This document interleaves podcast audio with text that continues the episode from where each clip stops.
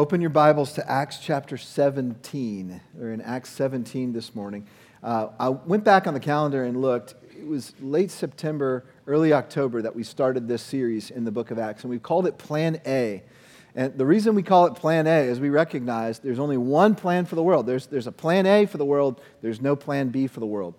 What's the Plan A? Well, before it's a what, it's a who. It's Jesus. Jesus is plan A. Jesus is God's plan A for the world. But when he left the earth, he commissioned us, i.e., the church, to be the plan A. He's saying, You're going to scatter out, you're going to be my witness, and the only way you're going to be able to do that is you're going to have a power, an external power source, a, a dynamite, explosive power that's going to come in you called the Holy Spirit. And so this whole book of Acts tells the origin story of us right? Anybody fan of that show? This is us. You know, have to raise your hand. My wife and I are all into that. You know, it's like, oh my goodness, it's emotional roller coaster all up and down. But it's telling the origin story of this family. This is the origin story of the church. It's the book of Acts. And, and you know, we, I think we told you at the beginning, we're not, we can't go through the entire 20 something chapters verse by verse. We'll come back to other passages later, but it, we calculated it would take about three years to do that. So, what do you do when you want to study a book of the Bible and you don't have three years to do it? You break it up in chunks. So, we've been breaking it up in chunks, digging deep on particular passages, um, and, and then applying them to where we are in this season of the church. And so, this morning, we come to honestly, maybe one of the most relevant passages in the whole book of Acts. And some of you are thinking, I've heard that one before. Yeah, you know, I really actually just think that's true, and we'll, we'll tease out why that's true as we go. Now, let me catch you up, okay? Just, you know, like previously on the book of Acts, all right? Previously on, on plan A. So you've got this small group of people, 40 people or so, that get the Holy Spirit. They go out and start preaching the gospel as Jesus you know, challenged them and commissioned them to do, and it explodes with growth. You've got 3,000 that come in the first day. You know, a few weeks later, there's up to 5,000. It's exploding. Jesus had said, You'll start in Jerusalem, then you'll go out to Judea and Samaria, which is like, you know, start in the city, then go out to the county, you know, the surrounding area, and then you're eventually going to go to the ends of the earth. That's what Jesus predicted, and that becomes sort of the, the outline for the whole book. So the first seven chapters take place in Jerusalem, explosive ministry happening there. Then they're pushed out through persecution once the first Christian is killed, a man named Stephen. They're scattered out. This was God's provision for them to be scattered in this sense because the gospel comes out into Judea and Samaria. And we talked about this several times. Everywhere the gospel goes, joy follows it. So not only is the message of Jesus being spread, but joy is being spread. Fullness of life is being uh, spread. People are finding peace. People are finding a hope. And this is the message of Jesus. He came, He died for your sins, and now you can have fullness of life in Him through trusting Christ. And that's the message they're bringing about. Now you get to about Acts 13, and now the gospel is going to the ends of the earth. And it's primarily being carried there by a man named Paul. Paul, who used to be Saul, persecutor of the church. Christ transformed him and is now using him as an instrument of the gospel to go to the ends of the earth. This morning, Paul finds himself in Athens, as in Athens, like the Athens, you know? So you're reading through Acts and, you know, Thessalonica, it's like, that's a hard one to pronounce, and you Berea and, and Philippi, and, you, and then you get to Athens. Like, I know Athens. Like, I remember seventh grade, okay? We studied the Greek gods. You know, we know Athens, we know their poets, and we know their culture. That was the influence that that city had on the world.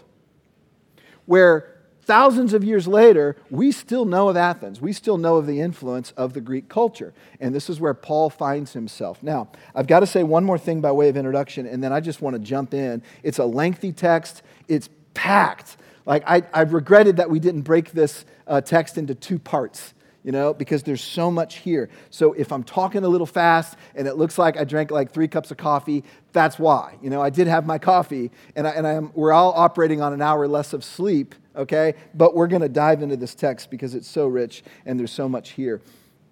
You know, I want you just to think of this uh, before I dive in. The same spirit that inspired this text, that breathed it out through the author, is the same spirit that is in us this morning as followers of Jesus. And so, what I actually think is happening when we read Scripture today, and when Scripture is preached today, when you hear it read today, when you study it today, is the author of the text is, in a sense, re articulating it, re speaking it into our context. Now, why would God do that? Because God uses words to do things. God spoke creation into being. Jesus spoke the church into being through his commissioning, through the proclamation of the gospel, saying, Go. God is still speaking today. How is he speaking? He's speaking through his word. What does this mean for us? I think he's actually going to do a work through this text. Not through me, right? I, I'm some plain vessel. He's going to do a work through this text. And so we want to listen well and we want to engage not just our minds, but, but all of us this morning in this uh, text of Paul in Athens. All right, that being said, let's just jump in and uh, let's start in the first verse. So, verse 16 of Acts chapter 17, and we'll dive in right there. Now, while Paul was waiting for them at Athens, his spirit was being provoked within him as he was observing the city full of idols. All right, let's talk about this just a little bit. This is around AD 50. Now, if you remember your world history, and you're certainly forgiven if you don't, for most of us it was a long time ago, this was not the pinnacle of Greek culture. This was not the apex of Athens. That was about 500 years earlier. So, you know, think about the Parthenon, think about the Acropolis, you know, all that stuff that Paul would have been walking in, observing, looking, you know, city full of idols, he's observing all this. That stuff was 500 years old. Imagine that for a minute when Paul got there. But it wasn't in ruins. In fact, the city, although it was no longer a political capital of the world, was still a cultural capital of the world. So they were known for their higher education, they were known for their art. They were known for all these things. And, you know, fast forward, I did a little research this week. Why is Nashville called the Athens of the South? You know, you hear that sometimes. Well, I always thought it's because we had a Parthenon, you know? It, it, actually, that, that phrase, Athens of the South, predates the Parthenon by, by quite a bit. It started being called the Athens of the South because of the education, the colleges that were here, the universities that were here. Public school, this is one of the first places that really kind of provided that in a new way in the South. So we have this reputation a lot of schools, a lot of colleges, a lot of art. Now, most of our art now is music, but there's a lot of other forms of art out there as well. And you start realizing, okay, okay, there's some relevance here to our time and our place. Now, Paul's reaction to Athens is not, oh my goodness, I've always wanted to come and you know, be at the place where these famous poets and sculptures are. This is unbelievable. Let me take it all in as a tourist. That's not his reaction. What we learn in verse 1 is that there's something here that, that's provoking his spirit. What is it provoking his spirit? It's a city full of idols. Now, let, us talk about this interesting word translated provoked. Okay, it, it, it's not a negative connotation. We hear the word provoked, and it's like, all right, Paul's going to fight. Okay, now there's part of this word, if you dig in deep, it's only used twice in the New Testament, by the way. But if you dig a little bit deeper, you see in the Greek translation of the Old Testament, you following that? Old Testament written in Hebrew. Um, sometime before the first century, it was translated into Greek because it was a Greek speaking world. So if you look at the Greek translation of the Old Testament, you see this same word used multiple times. It's always about God's response to idolatry. God was stirred up when he saw the Hebrew people worshiping the golden calf when you know Moses came down from the mountain after getting the 10 commandments and many other places as well. God stirred up. So Paul is having the same emotion toward idolatry that God has toward idolatry. He's provoked, he's stirred up. Now, I think he's stirred up for two reasons. Number 1, he's got passion for God's glory. Number 2, he's got passion for the people of Athens. So let's just talk. Passion for God's glory. Imagine um, you've got a best friend who's a songwriter, and probably a lot of you do, right? A lot of songwriters out there. Imagine your best friend's best song, before it gets out there to the public, is stolen by some other songwriter, and then it like explodes on the charts, and all the money and all the credit and all the glory is going to this other person who stole the song, right? Would that not provoke something in you if you love your friend, if you care about your friend? Paul loves God. And he looks out and he sees all these things being attributed to false gods, images made of stone and gold and marble that belong, attributes, works that belong to God alone. Paul loves God. He's stirred because of his passion for God's glory. He's also stirred for his passion for the people because Paul knows that their idol worship is empty. Paul knows they're praying to things that cannot answer. They're asking for God, so called God, whether it's you know, the God of the fertility or the harvest or the sea or the land, to do something that that so called God cannot deliver on. And so their needs are being unmet when they're taking them to these false gods. And I think Paul was stirred up. He was aroused, so to speak. He was provoked for the people of Athens. A lot of application for us that we'll get to at the close of the service. So in verse 1, Paul sees something that makes him feel something that then is going to make him do something. Look at, I said verse 1, it's verse 16. You're with me. Uh, look at verse 17. So, okay, that's, that's the idea of therefore. You know, because of what he's seen and what he's felt, he was reasoning in the synagogue with the Jews and the God fearing Gentiles and in the marketplace every day with those who happened to be present. Okay, let's unpack this. Uh, Paul would go to a city anytime he was sharing the gospel in a new city. He would go, he would start in the synagogue. Why do you start in the synagogue? Those are the people that are familiar with the Old Testament scriptures. And he would preach Jesus from the Old Testament scriptures. But he wouldn't stay just with the Jewish people, he would go out into the marketplace and he would proclaim Christ. Now, you've got to shift your strategy when you move from Jewish audience to a secular, pagan, pantheistic, polytheistic audience.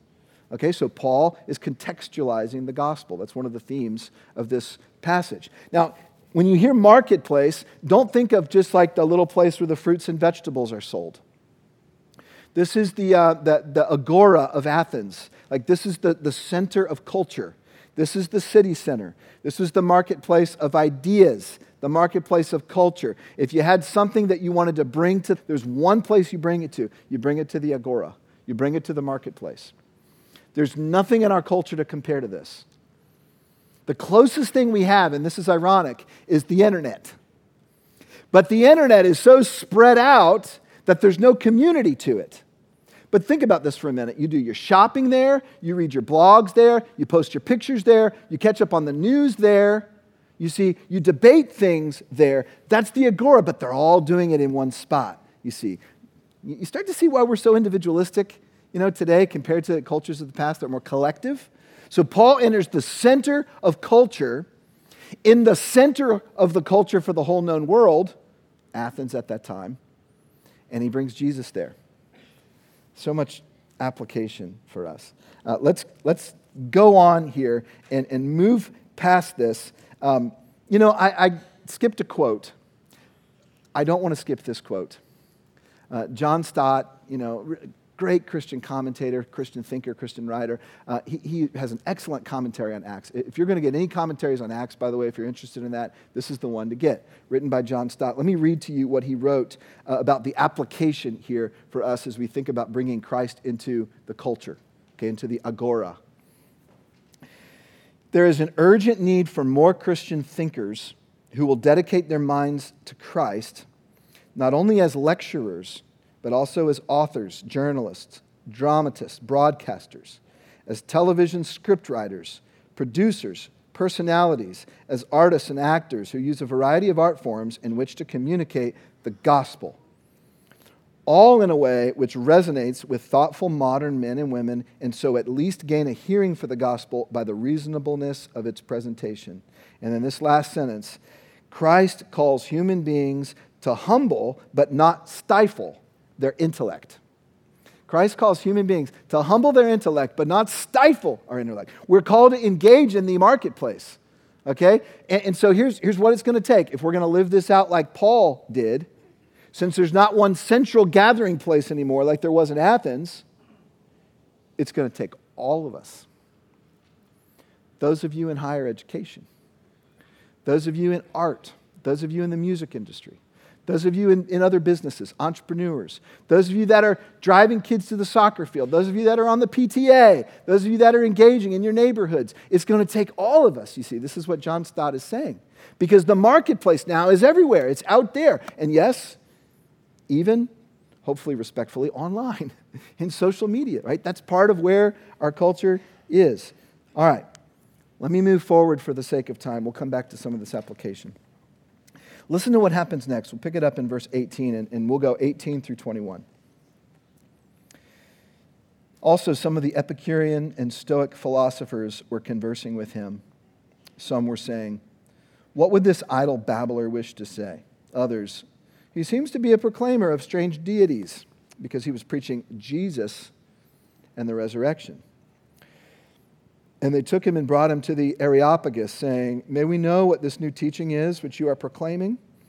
For you're bringing some strange things to our ears, so we want to know what these things mean. And then Luke's going to give a little parenthetical comment here that's kind of funny. Now, all the Athenians and the strangers visiting there used to spend their time in nothing other than telling or hearing something new. it's like, you know, there's culture doesn't change that much in 2,000 years, right? All right.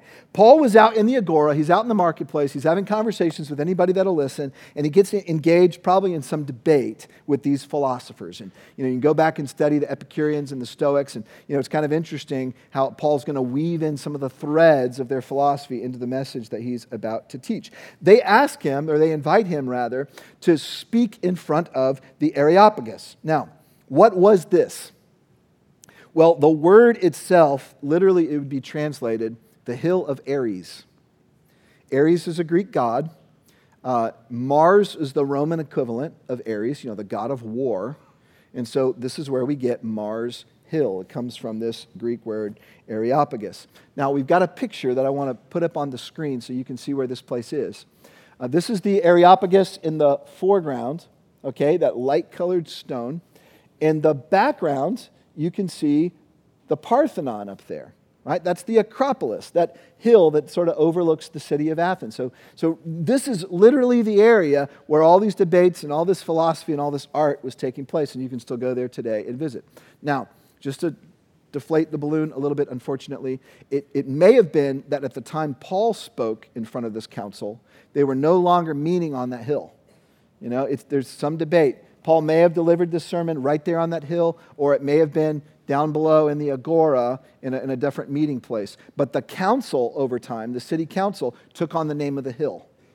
And so Paul is addressing this council, the Areopagus. And this would have been, you know, significant people in the city, intellectual people, cultural shapers, the power players of the city. And Paul gets an opportunity. What an incredible conversation or, incredible opportunity for Paul to have this conversation with them. Let's look at how Paul starts his message, verse 22 and 23. So Paul stood in the midst of the Areopagus and said, Men of Athens, I observe that you are very religious in all respects. For while I was passing through and examining the objects of your worship, I also found an altar with this inscription To an unknown God. Therefore, what you worship in ignorance, this I proclaim to you. What a great way to start a message. You know, Paul knew what he was doing. You know, talk about an introduction. Okay, he's acknowledging their culture. He's saying, I've been here a while. I'm kind of understanding some things. And then he's piquing their curiosity because he's saying, I'm going to tell you something that you don't yet know, that your brilliant minds haven't figured out. I want to reveal to you. Um, there was a saying by a Roman writer uh, at the time, it was contemporary to Paul, and he wrote, It was easier to find a God in Athens than a man. You know, that's the situation that Paul was in, everywhere you looked. Now, we joke a little bit about having a church on every corner in you know, Middle Tennessee. You know, they, they, they blew us away with their devotion to their so called gods. They, they would have had five or six temples on every corner, not just a church on every corner, you see. This, this was the context that Paul was in. This is what sort of provoked him and stirred him. And he's beginning with this way. It says, I even found one that said to an unknown God. Now, let me tell you what's going on here. They were so nervous that they left out a deity that they didn't know about that they kind of had a catch all. You know, it's like, you know, to the tomb of the unknown soldier. We've got one of those today. It's like, it's really, for everybody that, that didn't get honored, well, this is what this was. You know, I, I imagine in my head they're afraid that, you know, some unknown God's going to show up and, you know, want to do something nasty to them. And they'll be like, no, no, no, we, we weren't ignoring you. You're right here. We just didn't know your name, you see. So this is to the unknown God, the inscription on this. And Paul is using this as a springboard to launch into his message. So that's the intro. We're about to get into the meat. Before we do, let me just highlight two things that I want you to look for as we're walking through Paul's argument step by step. Number one, notice how he's going to contextualize the gospel. And he's going to put it in their culture. He's going to put it in language that they most understand and identify with. You know, he's not going to quote from Old Testament scripture. He's going to quote from their poets. And he's going to say, all truth is God's truth, essentially. That's the first thing I want you to know, how he shaped his message according to the context of his audience. The second thing to look for is how he utilizes a primary theme throughout his argument. Okay? Good argument, you're going to grab onto a theme, you're going to come at it from different angles, and that theme is going to be carefully chosen, selected for your audience. What's Paul's theme in the message? It's the theme of life. Life, L I F E. And as we go through, I want you to start thinking why did Paul talk about life so much? And we're going to grab onto that as we build, as we build this out. All right, here we go. The meat of the message, verse 24. The God who made the world and all things in it, since he is Lord of heaven and earth, does not dwell in temples made with hands. Paul starts with creation, right? The God who made everything. And he starts with the beginning of life. He's like, this is the life giver from the very, very beginning. And since this God, this unknown God to you that I'm proclaiming, is the God, singular, he made it all. Everything is under him. All things that were made, all life that exists is dependent upon the one God. And Paul goes on in this first statement, he doesn't need a man made house. Now, okay, here's Paul right here. Maybe he was down below in the marketplace. Either way, Parthenon was visible. I'm imagining just a little subtle gesture. He doesn't need a man made house, i.e., Parthenon was the home of Athena. You see? So Paul's walking this careful line. He doesn't want to needlessly offend his audience, but he's got to push against the areas of his audience that are not in truth. This is the same balance we walk in as we carry the gospel out into the marketplace. Right? We don't want to needlessly offend our culture. And yet we also need to bring life to our culture where it doesn't have life, right? So we're constantly walking this balance. Paul is a great example of this. All right, so that's, that's just his, his starting point. Let's go on, verse 25. Nor is he served by human hands, I love this next phrase, as though he needed anything, since he himself gives to all people life and breath and all things. Here's the context that Paul's addressing. Every one of those pagan temples with, you know, a, a gold or, a, or, or an ivory statue of a deity, there were servants that cared for those deities. They would literally bring them food. The food would just sit there, obviously, So they'd have to come back later and clean the food up and then later bring them more food. If there was dirt or dust or smudge, or maybe the, the idol, you know, fell down and was a little broken, guess who had to clean it? Guess who had to repair it? The servants of the deity. Here's what Paul is saying. He's saying a true God does not need people to serve him. He doesn't need anything at all. In fact, he's the giver of life. He doesn't need life given to him. So he's setting up this pretty remarkable contrast between these so called gods and the one true God. He's essentially saying, look, if you've got to bring food and water to your deity, how much life does that thing have? This is what Paul is developing in his argument. All right, let's keep going. Verse 26. And he made from one man every nation of mankind to live on all the face of the earth having determined their appointed times and the boundaries of their habitation. Here, here's where I think Paul is going here. He's saying, before you think this is just a Hebrew God that I'm proclaiming to you, he's the one that made all, all people, all nations. He established the boundaries, even, yes, for your great empire 500 years ago, even for this Roman Empire that we establish now. God is the God of all of it. So you see where Paul's going here. He started with creation. He's saying God is the one source, God is the one giver of life. And now he's about to mention the purpose for which God created it all. You tracking? Verse 27. That. Okay, that little word is important. That's, that's a, he's introducing a purpose clause. You know, so think about the word so that. Okay? This is the purpose that they would seek God, if perhaps they might grope for him and find him, though he is not far from each one of us. what a beautiful sentence. Um, Paul's saying, the purpose of all of this, all this life that God put in the universe, is so that men and women would seek God. And not just seek Him, but find Him. Now, integrate this in with the book of Romans when Paul talks about all creation has been sort of screaming out the name of God so that men and women would look up and look around and look near them and say, Who?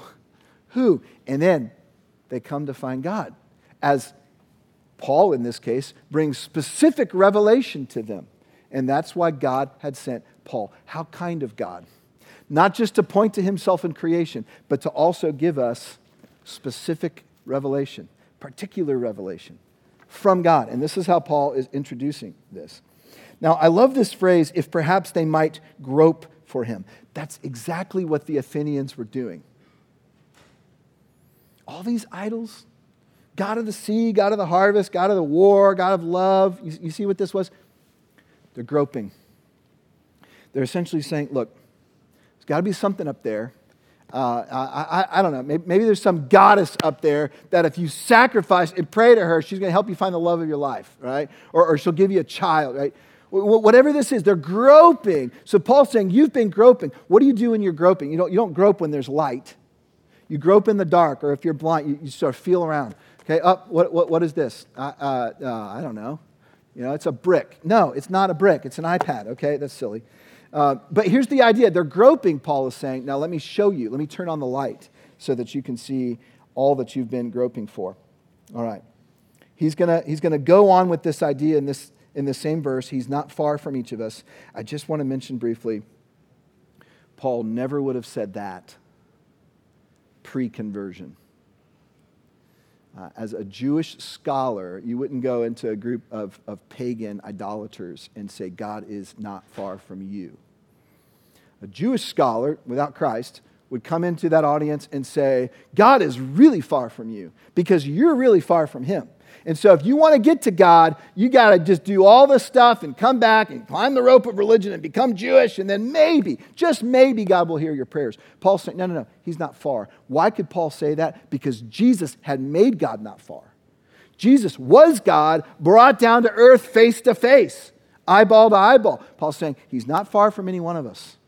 Okay, so he's, he's bringing them along. He starts with, he's the author of life. Now he's to, and he's right here. He's right here.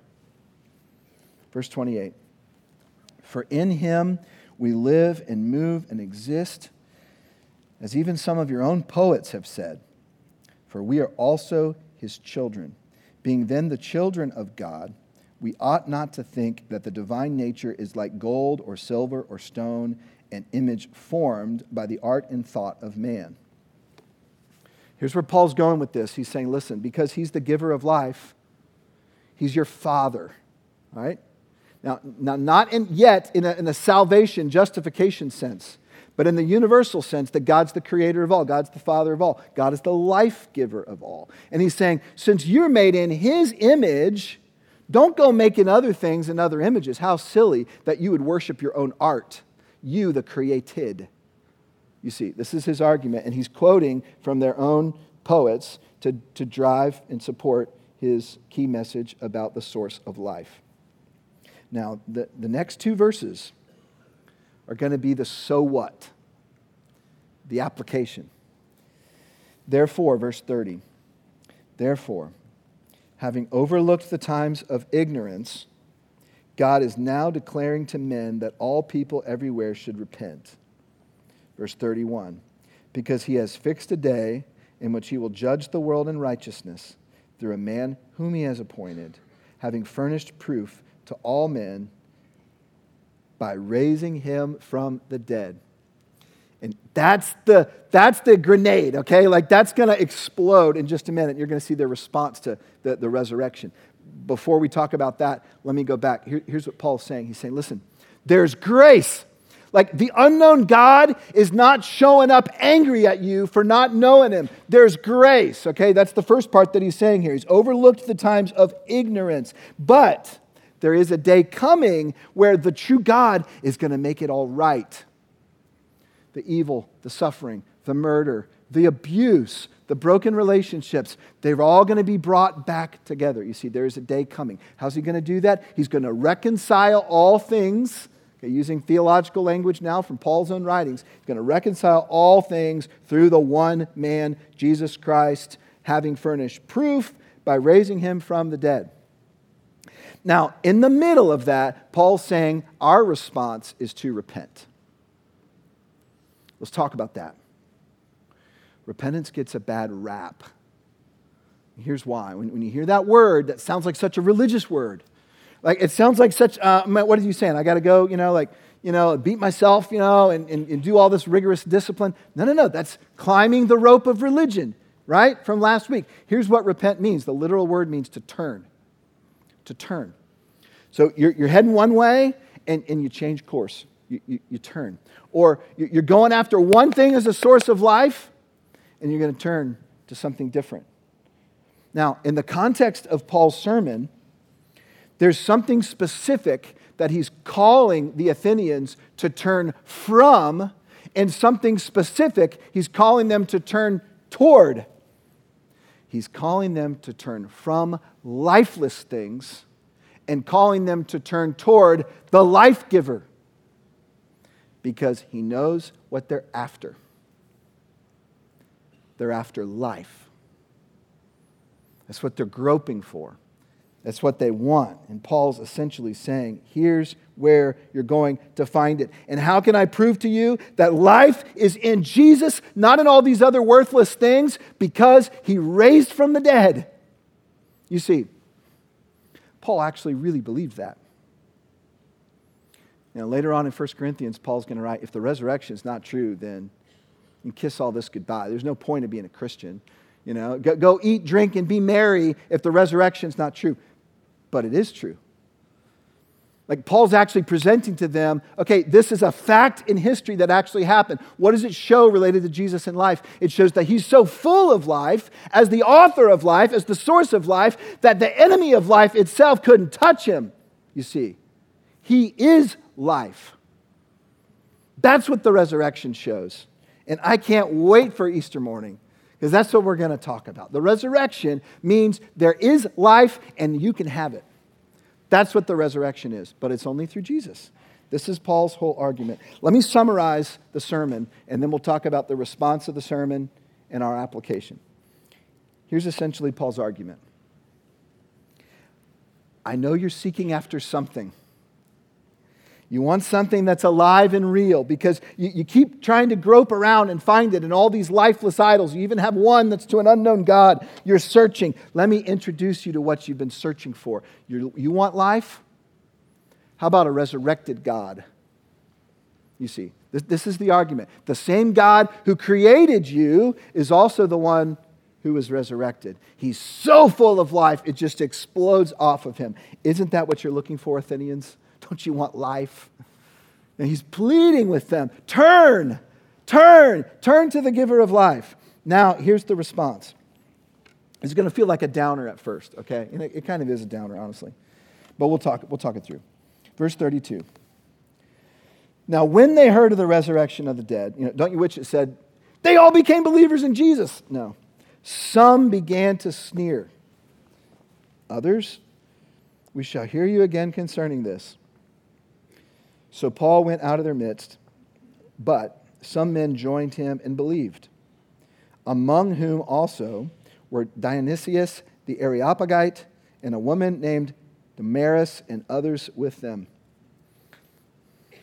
Not 3,000, not 5,000, a few. A few. And so Paul's going to leave Athens. There, there's no record of a church that starts in Athens. He didn't stay there very long. Apparently, there were just a few. Everywhere the gospel's preached, some are going to sneer, like maybe openly, maybe just silently. It's just like, man, you're weird. you're weird, dude. Some are going to sneer. Some are going to say, okay, you know, I'm curious. I'll, I'll hear you again. Some are going to say yes because the Spirit's on the move. Right? What do we care more about? What do we care more about? Do we care more about the rejection? or do we care about, what are their names? you know, Dionysius and, and the Areopagite, whatever these folks are, you know, in our context, this is Jonathan, and this is Samantha, and this is Cynthia. All right, who do we care more about? Maybe just a few. Would God use your entire life to deliver the message of true life? And maybe just a few, maybe just one would put their trust in Christ through the message of the gospel that you deliver. All right? But is it worth it? These are lives that were changed. These are lives that were changed. All right. I want to give you an illustration of what I think this message is all about. I, have articulated it as clearly as I think I can, and now I want to visually uh, um, just kind of tell you what I think is going on here. All right, so you, have been wondering, okay, what are all these glasses here for? You know, fancy goblets. They're, they're pretty, they're sparkly, they're, they're really beautiful. Uh, each one of these is a little bit like one of those gods, one of those idols in Athens that Paul came in. And he observed, and they're gold, and they're flashy, and they're shiny. And, and, but Paul notices something that they don't notice. Paul can see something because of his worldview that God has given him. He, Every one of these glasses is empty. They are bone dry. There is not a drop even of condensation in any of these glasses. This is what Paul is saying. He's saying, You need life. You're thirsty. You've got this beautiful collection. None of them have water. And then Paul says this I know the water source. I know where you can find it. It's not a what, it's a him, it's a person. His name is Jesus Christ. He rose from the grave. And drink, believe, turn. Here's the repentance part. You're looking for water here, it's not there, so turn. Repent. It's here. And so Paul lifts up the resurrected one. He lifts up Jesus Christ and he says, Drink. Now, all we can do is give them a choice. They're going to sneer, particularly when we talk about resurrection. Like, you actually believe that? Oh, yes, I do. Yes, I do. Can you prove it to me? I don't know if I can prove it to you, but I can point to some evidence. Exhibit one, right here, life that I am experiencing. Exhibit two, what he's done in my marriage or my family. Exhibit three, my sister in law, my brother, my, you know, we tell our stories. We tell our stories. We go to the scripture. We are provoked, you see. Why are we provoked? For God's glory and the fact that there are thirsty people that don't know where the true source of water is. Now, I don't have a lot of time left, but I got to take this to one more personal level of application. We also have our collection of idols. Okay? Yes, we do. Christians. We know the life source, yet we're still trying to find life in things that aren't life. Let me give you a contextualized definition of idol worship that I think you might be able to identify with. An idol is anything apart from your Creator that you seek fullness of life from. Anything apart from your Creator that you think you're going to find what's not actually there. So you go over here, some of you, and you're like, man, my career is where I'm going to put all of my life. You're not going to find life there.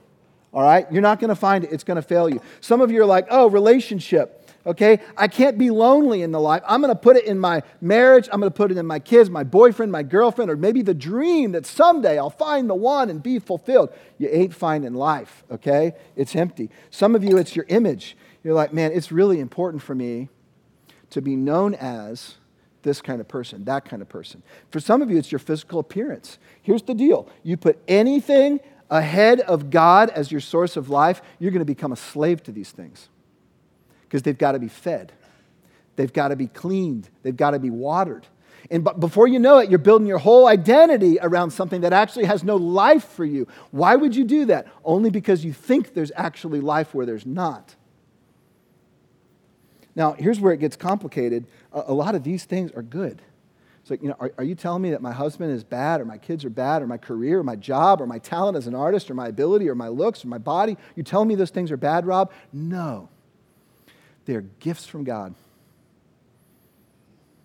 But He never intended you would wrap your life around them. He's saying, Worship me through these gifts, and the only way you can do that is to keep this as your source. Now, what does it mean to keep this as your source? You repent. You turn from worshiping these other things to worshiping the one God alone, and then you're free to enjoy this stuff. Are you following me on this at all? I got I to tell you how this happened for me this week. All right? And this is going to get really personal. It's even going to get a little bit embarrassing, but I'm going there with you guys. I, I have one in particular on that little display that, that, that I tend to go to the most. Okay, you know what this is for me? It's approval. Specifically, this is embarrassing, it's your approval. You see, I get up here and, and, and I, I preach for a living. Okay, eh, some of you that are performers, some of you that are you know, on stage, you'll identify with this. It is far too easy for me to do this all for the wrong reason. You following where I'm going here? If I'm trying to drink from the cup of your approval, it's really hard for me to lay a sermon down. It's really hard for me to, to, to, work hard and say, it's enough, it doesn't have to be perfect. I had a hard time with that this week. Part of that's because I love this passage. Part of that's because I care about you and I want you to get this. Part of this is I want you to think I'm a good preacher. As embarrassing as that is to say, do you, do you hear this? Trying to drink from the wrong cup. Realizing that this week allowed me to repent. And here's what repentance looked like for me this week it looked like a prayer, just went something like this Father, my security, my affirmation is in you. It's in what your son did for me. It's not in my talent, it's not in my ability, it's not in my words, it's not in my job, it's not in my image. I, ultimately, I care more about your word being spoken clearly, even if they think I bumbled and I stumbled and I don't know what I'm doing up here. All right? I was only able to say that when I drank from the water, you see. What does repentance look like for you? Your idolatry with your career, your idolatry with your kids, your idolatry with a relationship, your idolatry with a dream, your idolatry with a sense of comfort, security. You've always got to have it. You're not okay. How would you fill in the blank to this question? As long as I have blank in my life, I'm okay if you answer that with anything other than the true life source, you're not free. You're serving something rather than be serving, being served by something, by Him, you see. Now, I, I got to finish. I went long. I got to pray, but I'm not letting you out here without singing, okay? Here's why. The answer to our dilemma of idol worship is always worship okay? When you're over here worshiping something that has no life, we shift our worship to the true sense. So we're going to sing about Jesus and we're going to worship Jesus, and that's how we're going to close our service. So let me pray and then we'll sing. Our Father, we thank you. You've given us life. Um, we taste just little sips of it from time to time. And, and when we do, you know, most frequently your word is proclaimed, and there's, there's something in us, the Spirit in us that testifies, says there's life there. There's life in the Word, both proclaimed and embodied, you know, the incarnate Word. Help us to grab onto that. Help us to embrace it. Help us to drink it. Father, this gospel, is, as you would call us to it, is not something we just believe once and then we don't think about anymore. It's something that has to continually dig its way down deep in our heart to free us from searching for life in things that don't hold it. And I pray that we would do that. I pray that this would be a body that would be worshipers of Jesus Christ and Jesus Christ alone. That's the life that we need to bring out into our marketplace, into our culture here in the Athens of the South. And I pray this in the name of Jesus. Amen. Amen.